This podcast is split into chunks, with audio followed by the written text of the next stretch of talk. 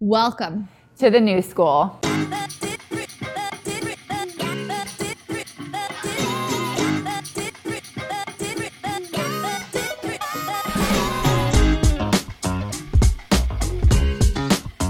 What we wanted to do was talk about the concept of authenticity and vulnerability in an industry that has typically been super buttoned up, super professional, and a little bit old school.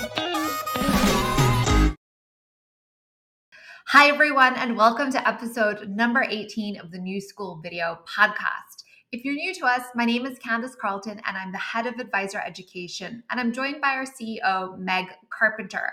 This is a really special episode because we're joined by Matthew Grishman and Jim Gebhardt, who are the co creators and co hosts of the Financial Sobriety podcast. You should totally check it out. Book, you should get it, and soon to be released TED Talk.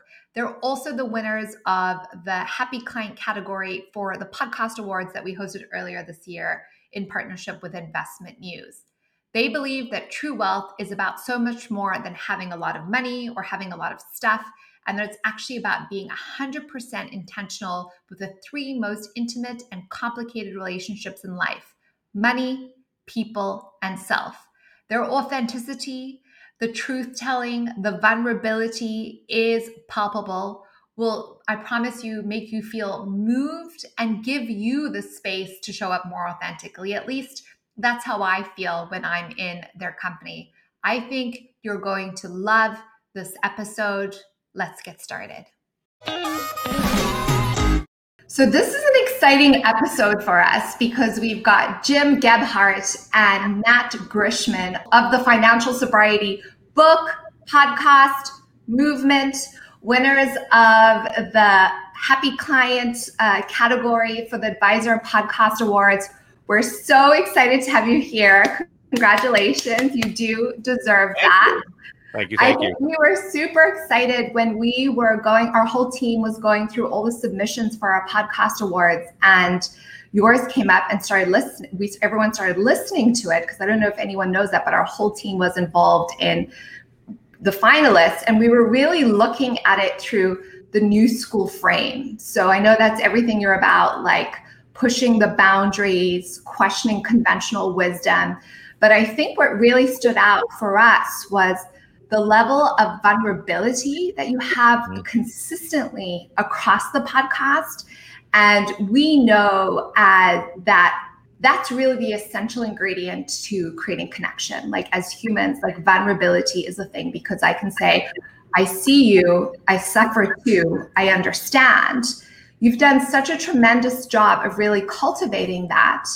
What advice would you give other advisors, advisory firms that are trying to cultivate that same sense of trust and vulnerability within their teams, their culture, their firms, and with clients? How do you how do you do that? It's not it's not easy. It it really isn't, but it's it's all about mindset, Candace. I mean, first, thank you for you know having us here today. It's it's a lot of fun just to be here and have this kind of conversation because what Jim and I are really trying to do is is open up this dialogue within the industry of of kind of how we were both trained, which was you know buttoned up, pinstripe suits, white shirts, striped ties, and image of strength. Right. It it was all about how smart you were, how knowledgeable you were, and how financially astute you were and how perfect you were with all of that. And to shift the mindset of, gosh, I'm a human being and perhaps I should just be real with my clients and, and kind of open my kimono up a little bit and share with them some of the mistakes that I've made in life, especially when it comes to my relationship with money it's amazing how much more attractive that's been, at least in our experience with our clients. I can't speak for everybody and every human being out there, but there was a moment about 10 years ago where I was sitting with my father in a hotel concierge lounge there was something just gnawing at me about this image that I had created in the business all these years. There was something about I just I want to be real with people. I'm sick and tired of this shower to showtime routine of putting my mask and my uniform on every day. I just want to be me. I want to show up to work in a t-shirt and shorts and flip-flops and just be Matthew Grishman. I don't want to be something that the industry expects me to be. And I shared with him that I think it's time for me to start telling clients the truth. And God bless dad, he looked at me and said, "Oh no, no, no, no. Don't don't do that. Don't do that. Who who's going to give you their million dollars if they know what kind of a disaster you've been with money?" And that was really all the validation I needed because I'm I'm one of those guys that if there's a sign on the fence that says don't climb the fence, I'm not just going to climb the mm-hmm. fence, but I'm throwing my hat over the fence because I need to be committed, right? I am going over that fence if you tell me not to. And that was really what it took. And the mindset shifted. So I, I would say to any advisor that's contemplating that has that same gnawing feeling about, I haven't been living my true self in front of my clients, it's a simple mindset shift. It takes some courage because there's risk, but our experience has been the more vulnerable and real we've been, the more attractive we've been to clients coming in our door. The very concept of new school, right? And just to echo what Matt said in the beginning, thank you so much for having us and having the podcast award series. Uh, we're still kind of tickled uh, uh, over the fact that we won the happy client category. But to the very concept of what the new school is about is Matthew's dad who is a very forward thinking guy, was just caught up in old school thinking, right? Which is strength is what you lead with, not vulnerability. And obviously, I you know I, I couldn't agree more with what Matthew's saying because it it does take courage if you're another financial advisor that is you know been wearing a mask as we like to say, and if you listen to the podcast enough, you'll hear us talk about that a lot. It's also a big chapter in the book, uh, financial sobriety and it takes some courage. I mean, you gotta you, you gotta just realize that life is too short to play somebody else's ball game. And so much of what I love about the other uh, episodes that I was listening to is when you're an independent financial advisor, you're like Tom Hanks in Cast Away you are sitting on a deserted island all by yourself. Half the time you're in the cave talking to Wilson, and Wilson, you know, usually might talk back to you because you are so incredibly isolated. And you feel as though you need to have some, you know, false sense of bravado or some mask that you're supposed to wear that shows that shows your kind of your invincibility when it's actually the actual secret sauce to this whole thing is the more vulnerable and real you are, the more attractive you're going to be. Well, you you always said that to me, brother. You you've always said that it's almost like a little paradox that vulnerability is the new strength. The more real we become. I mean, I, I cry with my clients, right? There there's there's something about vulnerability and trust. There there's a third ingredient. When we when we talk about in in our world the the epicenter of wealth, mm-hmm. right? What what truly is what's it all about? And it's about human connection, right? Your happiness, your wealth is directly correlated to your ability to connect with human beings. And, and one of the things we like to teach our clients, our colleagues, our family, our children, our, our, our stakeholders here within the firm is that there really are three things that are key ingredients, three key critical steps to having that human connection.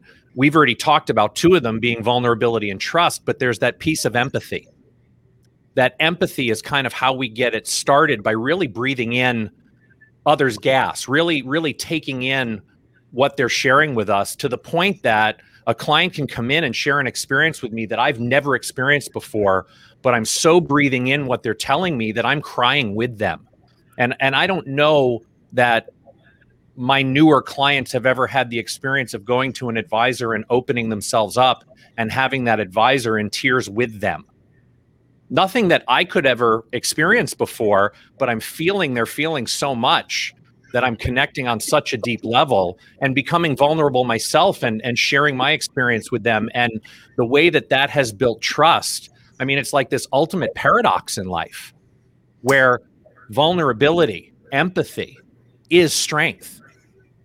It, it doesn't feel like that at first. And that's where the courage comes in, where, where you just have to have a little faith and a little bit of trust in in what what our experience is telling you so much to say there but i'll start with this i think that you know the reason i asked you know how do you do it how what kind of support structures can you put in place is you have each other right Yes. So if you're feeling insecure about something, or you know, even I, I think about Meg and I in that paradox when we're speaking, and I'm like, oh, I don't know if that went right. Like we can actually have a conversation about it and decide.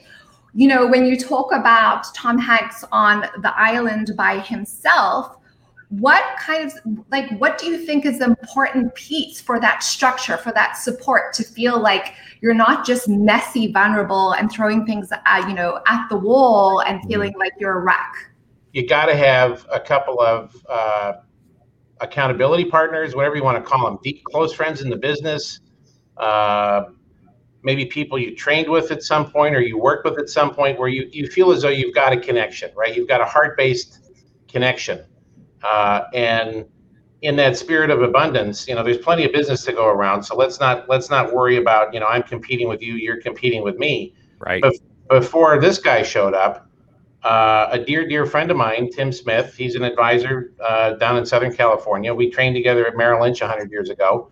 We we would go ping pong ideas back and forth with one another, and all you need is one. You, you don't you don't need a truckload. You need one you need one person that understands who you are, what you're trying to accomplish, and can be a little bit of a sounding board. Uh, and I mean, you know, this is my 25th year in the business. Tim and I, you know, look back at stuff and just, you know, laugh our heads off at what we were attempting to do or trying to do or tried to do or whatever. Um, you just need one. And the other powerful thing is videotape yourself right? If you don't have anybody to to bounce it off of, rehearse it and practice it in in a video so that you can like a like an athlete can or a performer can watch you know watch the tape of how how did they do right and if you don't have that person yet while you're looking for them uh, make your make your iphone your friend well and this is what i appreciate about what you're doing here at FiComm and with the new school podcast is you're creating that space you're creating the environment for independent RIAs who perhaps initially went into being independent because they wanted to be out there on their own island by themselves. But after a while, that instinctual human part of being part of a pack, being part of a tribe, is is what's kind of eating at them. I know that's been the case for both Jim and me. So I, I would say the the it's it's a necessity to have somebody, to have a tribe, to have people to be with and share with in, in the spirit of abundance, where it's not about competition, but it's all about all of us getting better and feeling a part of and being connected to.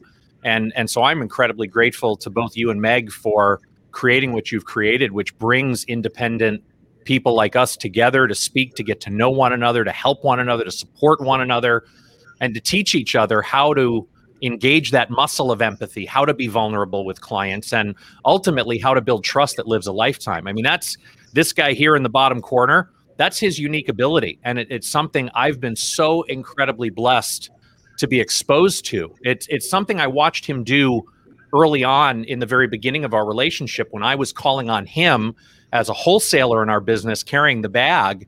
I, I would watch things with clients that he would bring in for us to meet together. And within 45 minutes to an hour, I was blown away at how these complete strangers were, you know, all in 45 minutes to an hour into a conversation, you know, how is this guy creating trust like that? What is he doing? Fairy dust. Right. Besides the fairy, fairy dust. It was fairy dust. I'd sprinkle it around the room before the clients would come in. Well, and it's invisible. I, you know, I would have expected to see glitter all over your face, but that that was never there it was so interesting to me that we started studying it and, and I started sitting back as an observer in client meetings at what was Jim actually doing to create that trust instantly. And then what was happening over longer periods of time that allowed him to maintain that trust. It was so profound to me that it became an entire chapter in the book Financial Sobriety that I wrote because I think it's so key. Again, if we define the epicenter of wealth as being our ability to connect with human beings, then I would say trust and maintaining trust is probably pretty important. Yeah, absolutely. One of the most fulfilling parts of my day and you know weeks and months and years that make up my professional experience at FiComm is watching advisors like the two of you come together and open themselves up and be vulnerable and share experiences. And I'm always so struck by the feedback that we receive from our advisor education, which Candace leads, our cohort based workshops. The value, the number one value that advisors get from our workshops, which are very robust and you have expert coaches and wonderful curriculums and they're learning and they're doing and there's accountability and there's so many things and it's the peer-to-peer experience sharing from the other advisors within those cohorts that's the most powerful and it's so fulfilling for me to watch that and experience that and that's why our advisor podcast awards were so meaningful because it was like we were exposed to people like the two of you that are also doing the same thing and sharing the same message and opening yourselves up. And I know that if an advisor calls either of you, you're willing to have that conversation with them. Absolutely. Absolutely. 100%. That is so cool.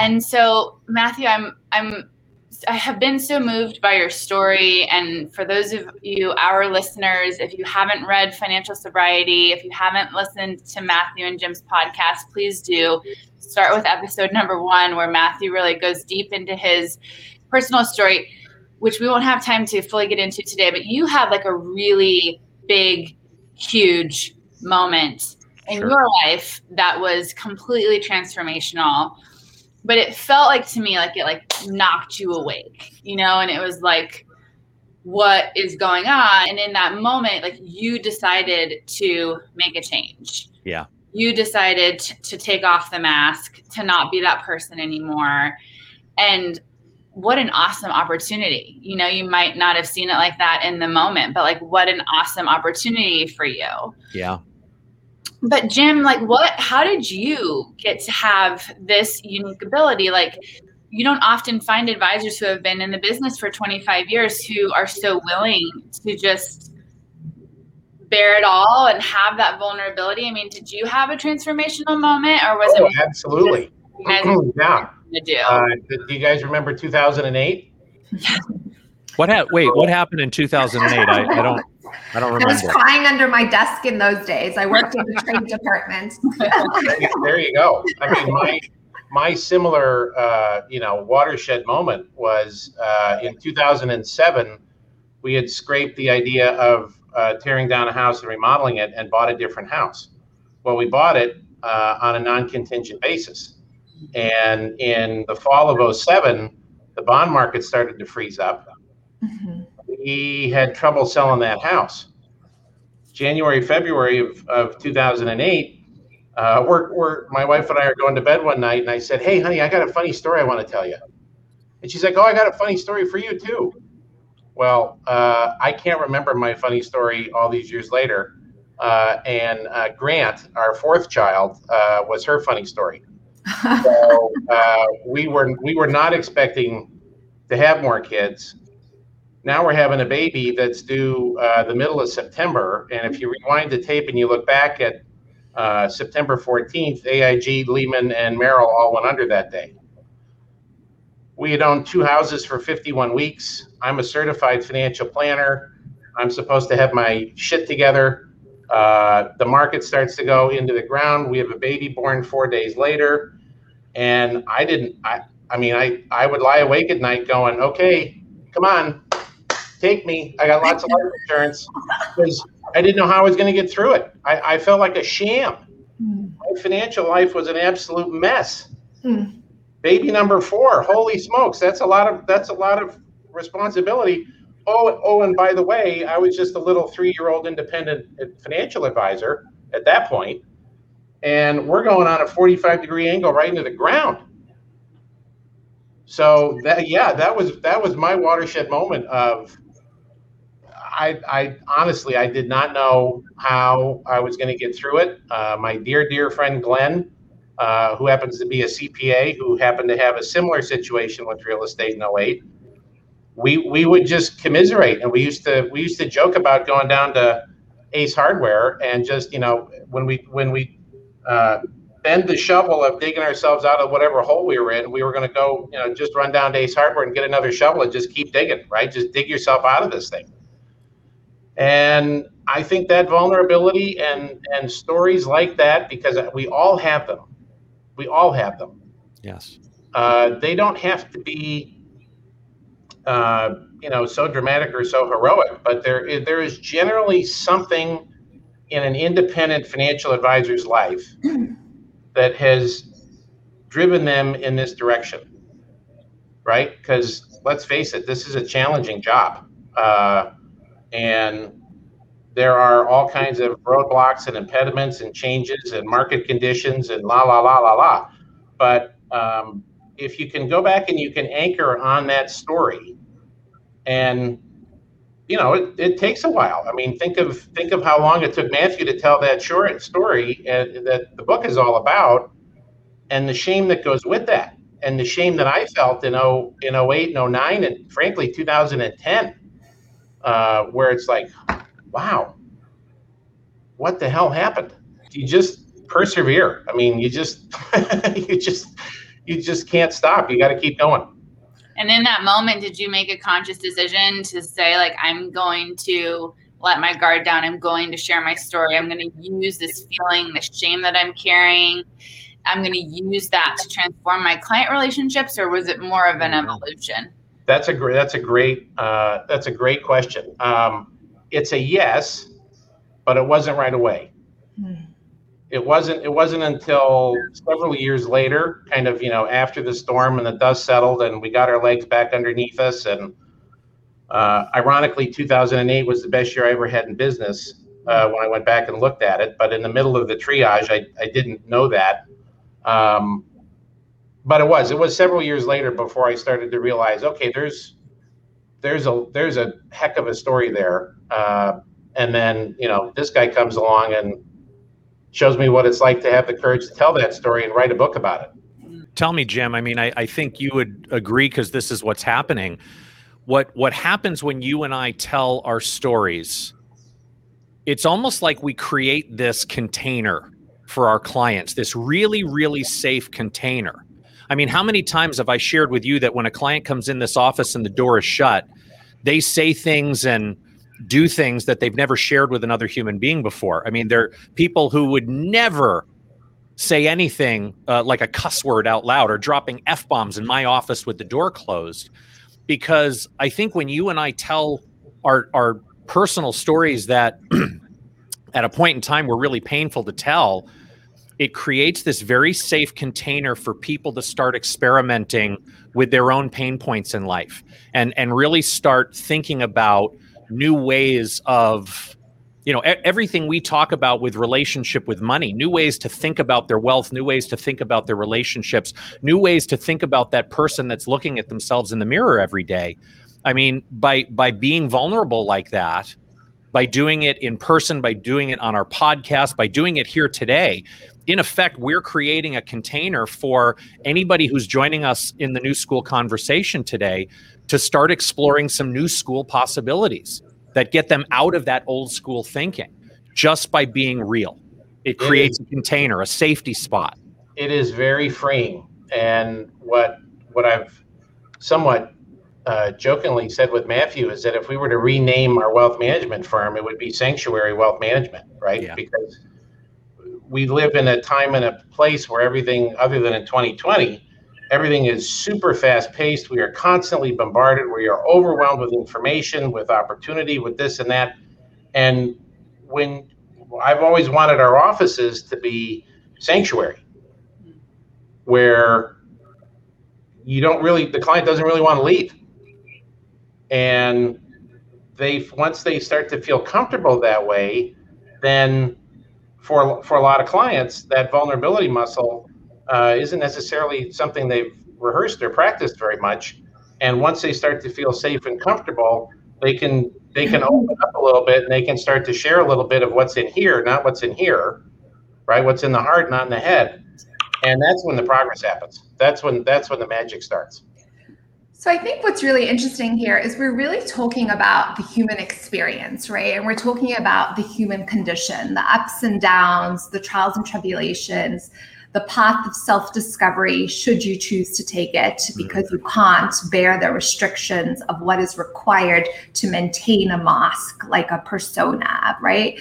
But what's new about it, and I think why we have the New School podcast and why we're so moved by you, is it really hasn't existed within the realm of money, right? That was really like a separate, this is like more like, you know, historically self-helpy. I remember when there was a small section in the in uh, bookstores that was like self-help and now it's like that is all the business books right? Like it's all the like the leadership books. It's like all of this because what we've come to discover is when we're in alignment with our truth with who we are our words have more resonance right? So we can affect change in a way that we've never been able to affect and when we're working with some advisors, you know, the, the, the concept of just even not, and I'm not talking about being super vulnerable the way you are, but just being themselves, for example, on social media is really intimidating because they feel like, no, people come to me for my expertise. You know, they're not really coming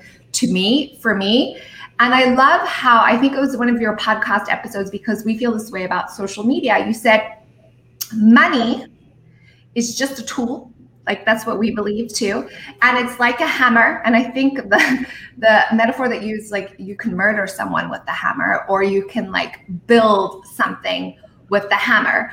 So talk about that in the context of why this idea why you believe this concept of vulnerability and essentially just being human was missing for money and why like i think you started to go there. Like money is this highly emotional thing. We know yes. this from behavioral economics we know we don't make rational decisions and still yet the mass majority thinking around it is that it's about the numbers it's about the spreadsheets and that's how you get people to what we consider financial i don't know if you could say freedom maybe like security.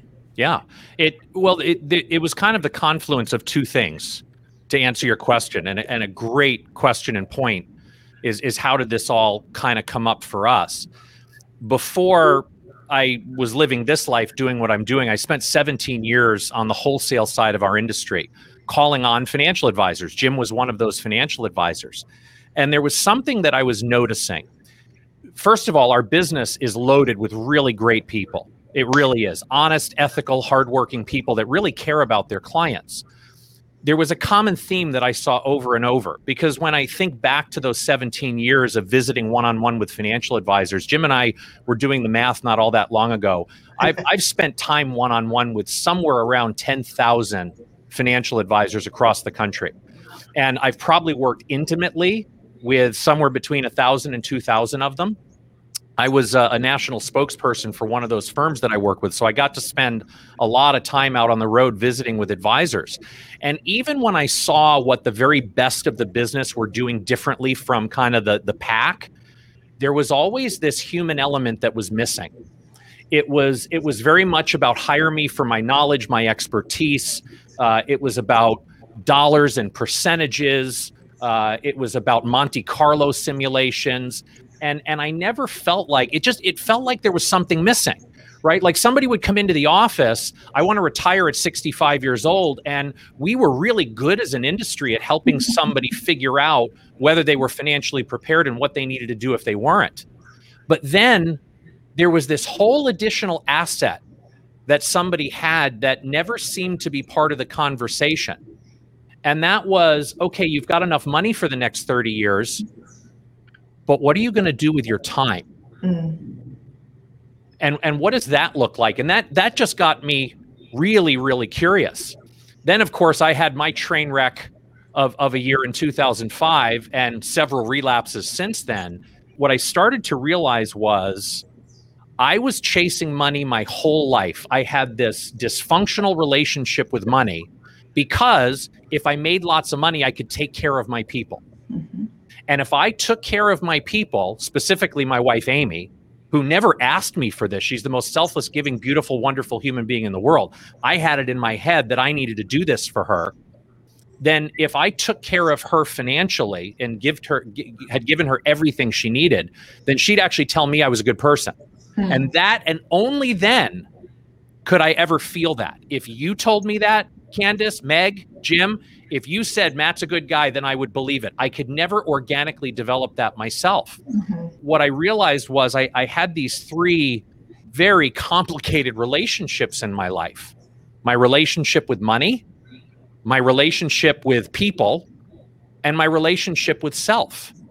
And never in a million years would you think these three relationships go together, but holy cow, they are so intertwined with one another that when my relationship with money got pretty dysfunctional, it had a spillover effect into those other relationships to the point where I almost wrecked my marriage with Amy and I almost drove head on into a semi truck because I wanted to take my own life at some point, at, at, at a point in time back in 2005. So whenever we see some dysfunction in one of those three very complicated relationships, it's going to affect the others. Now, because we have the years we have in the money business, let's start the conversation at a very surface level on this relationship with money. But ultimately, what we find is some of the challenges people have. For example, have you ever met anybody who's looked at their bank statement at the end of the month and went, Where'd all my money go? What if I told you the solution to that problem has nothing to do with getting your financial house in order? It has nothing to do with spreadsheets. It has nothing to do with budgeting. Those are all just band aids, right? Th- those are things that Jim and I will do with a client in what we call triage mode in our planning process, right? They're bleeding out. Let's put a band aid on it. But ultimately, we've got to get down to bone level and really understand what it is that's going on that's creating this behavior that there's so much unintentional spending going on in somebody's life that it's just mindless and happening over and over and over no matter how well they get their financial house in order. I had gotten my financial house in order a gazillion times. I'm going to do it right this time. But yet i found myself in the same place over and over and over. Where the hell did all my money go? And and what was amazing was to realize that the solution was actually about that relationship I had with myself, with the man in the mirror, and learning how to create unconditional love for that person despite the imperfections and expectations that I had for myself. I mean, mind blowing moment for me. Well, that's what I was just about to say. I mean, it's relationship with money, relationship with others, and relationship with self. But ultimately, is there? I, you know, the way I see it is, there's only one relationship, and it's the relationship with self. You can't be any better to anyone than you are to yourself. Yes. I mean, how how can I give Jim unconditional love if I can't give it to myself? Right?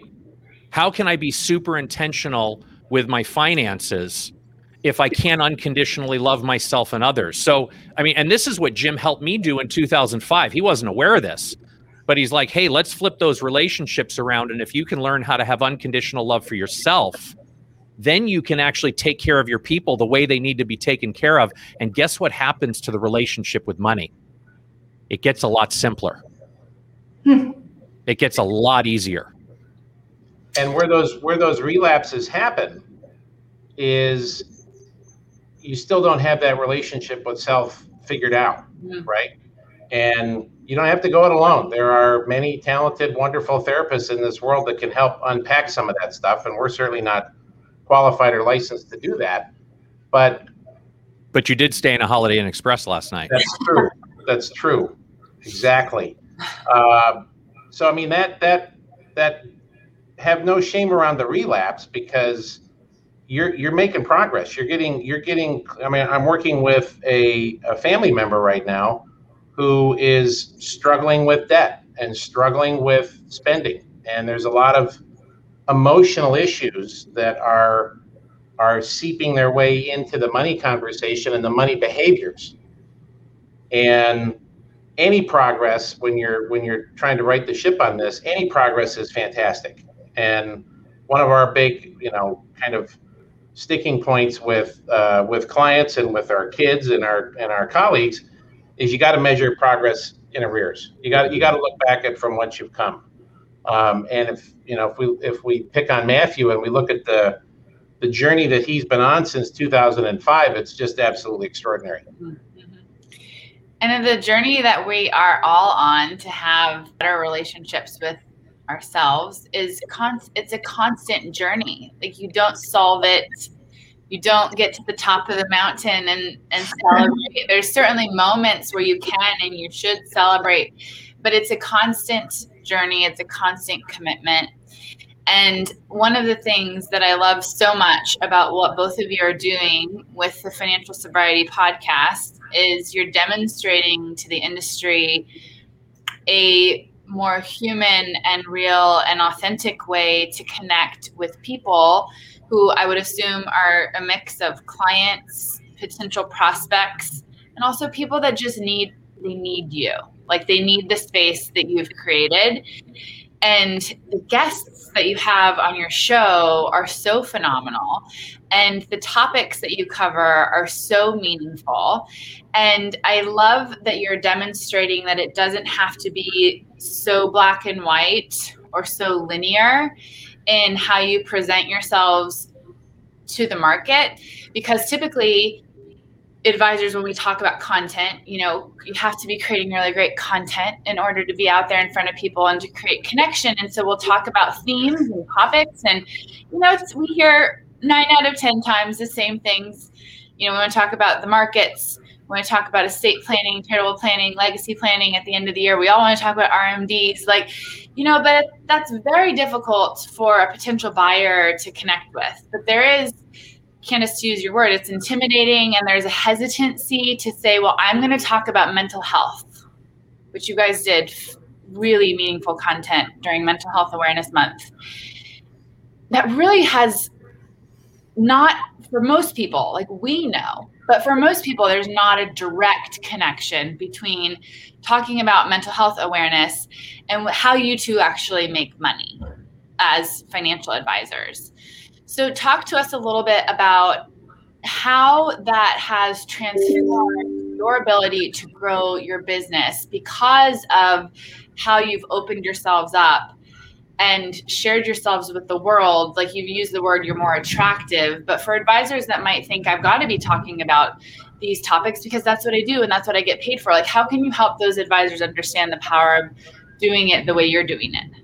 And that and that last comment, Meg, is is old school thinking, right? It's I have to talk about RMDs. I have to talk about what went on in the market yesterday. And we will we will sprinkle that in on occasion. But so much of what um, we're about is that is that concept of the of human connection. And there there have been clients that have found us as a result of the podcast. And let me be really clear. We didn't do the podcast, we didn't create the podcast for new business. We created it because we wanted to have more impact and we realized that as solopreneurs, right, as a as a as a duo, there's only so many families we're going to be able to sit with and consult with on an ongoing basis, right? And we both have a real burning desire to want to have more impact in the industry, whether it's at the advisor level uh, or whether it's at the at the individual client level. Uh, but we have attracted clients from the podcast, and and it's to the very points that we've been talking on the on the show today. That it's a level of vulnerability that they're just so. It's like milk and cookies and slippers and jammies. I mean, it's just you just you're like I didn't know I could have that with a, a financial advisor, uh, and partner you can you can tack onto that. But that that's that's really been the key to it. Jim's always wanted to do a podcast. We've been talking about this for the longest of times. It just happened to work out that I wrote this book, Financial Sobriety, and it gave us some real meat to get out there and do a podcast. We we met somebody here locally who was a local anchor uh, for for the evening news on ABC here in town, and I was sitting with her just asking, you know, how can we have the most amount of impact possibly with this book? and she said, "Look, what what happens after you read the book? If people want more, right? You have limited capacity in your practice to work one on one, but what if I go on Amazon, I buy the book, I pay my $18, I read the book and I want more of you and Jim? What do I do?" Uh, you could read the book again? And she said, "Yeah, that's that's not a good enough answer." My suggestion is you take what you do in your practice, you take the principles from the book Financial Sobriety and create a curriculum that you can literally just give away. Give a DIY version of what you do away to the world in this spirit of abundance. And boom, the idea of, well, gosh, let's get in a studio and, and let's do this via podcast. Let's start with a podcast and just give our content away. And and what we've done is we we talk on the show about the experiences and what we do with clients here in our office purely for the the benefit of having a greater impact on the world. There there's this thing that we both decided a long time ago made a lot of sense. And it's to eliminate the lines between home gym, work gym, uh, swim deck gym when you go to the kids' swim meets, right? There, there, there were all these versions of me that would show up, and and we just decided let's have the real person show up. So Jim and I just show up every day, and this is part of our life. Whether we're talking on a podcast like this, we're sitting in here with a friend, and we're just we're showing up, living our lives, listening and sharing about things we're very passionate about, and sometimes that pays us money, sometimes it doesn't, but there's a fulfillment that happens I mean, the, the years that I've made the most money I've ever made in this business were some of the most miserable years I've ever had in my life. Mm-hmm. I'm if I were to look at where I am on the financial scale personally right now, you know, I've been at the very very top of the financial food chain. I've also been at the very bottom. I'm probably somewhere in the middle right now. I don't make nearly the kind of money I, I don't bring in the kind of money and put in my bank account every month the kind of money I did 10 or 15 years ago but I feel wealthier than I've ever felt in my life because of this congruency of how I show up every day, how I know I'm having impact on people's lives, and just what that feels like. Like I matter, I'm helpful, I'm useful, I'm doing work that's far beyond anything I'm capable of on a life run on total self will, right? I've just, I feel like I'm part of something much bigger than myself, and there's a fulfillment in that. That if today's my last day on earth, I feel pretty good about what I've left. And and part of the key to that is truly waking up every morning like it is my last day on earth. And and how am I going to leave it all on the field today? How am I going to be useful? Please, whatever you are out there that's in charge of this whole universe, put people in my path that I can be helpful towards. And and having that attitude and that approach to life has been game changer for us. It's such an honor to have you on. You have moved us. I don't know if you ever know, but when Meg and I launched the podcast, it was an idea and we were like, is it going to work? We don't know. Are people going to come on? We don't know. Are they going to listen? But it was something we felt we were moved by that we that we were wanting to create something with that same sense of abundance and fulfillment. And I think we have just been radically moved by every single one of our guests. We're huge fans of theirs. We love the work that they're doing. So thank you for being here. Thank you for submitting to the Advisor Podcast Awards. It was just such a delight and an honor to have you and to have you as winners.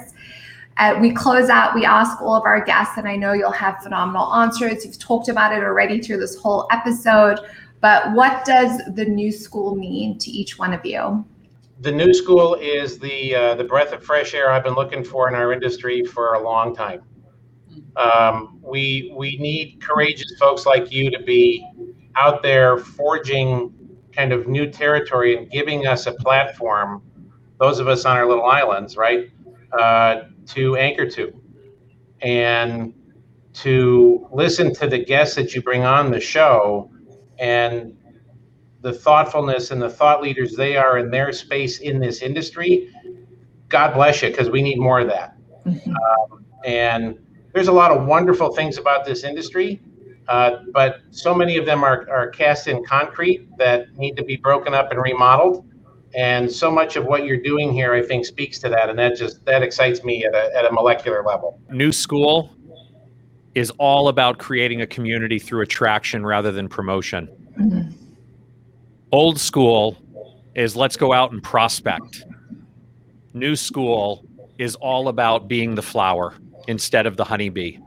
It's about showing up as you are, it's about vulnerability. Vulnerability is the new strength. Being who you are, making sure everybody in your community knows who you are without ever prospecting them. Mm-hmm. And it's amazing what happens, the people you attract by being the flower. That's new school to us. Jim and Matthew, thank you so much for being here. I know people will be as moved as Candace and I are and have been. I feel so honored to have had both of you come into our lives. through the Advisor Podcast Awards, where can people find you? Uh, generally here at the office. No. uh, Stop by anytime.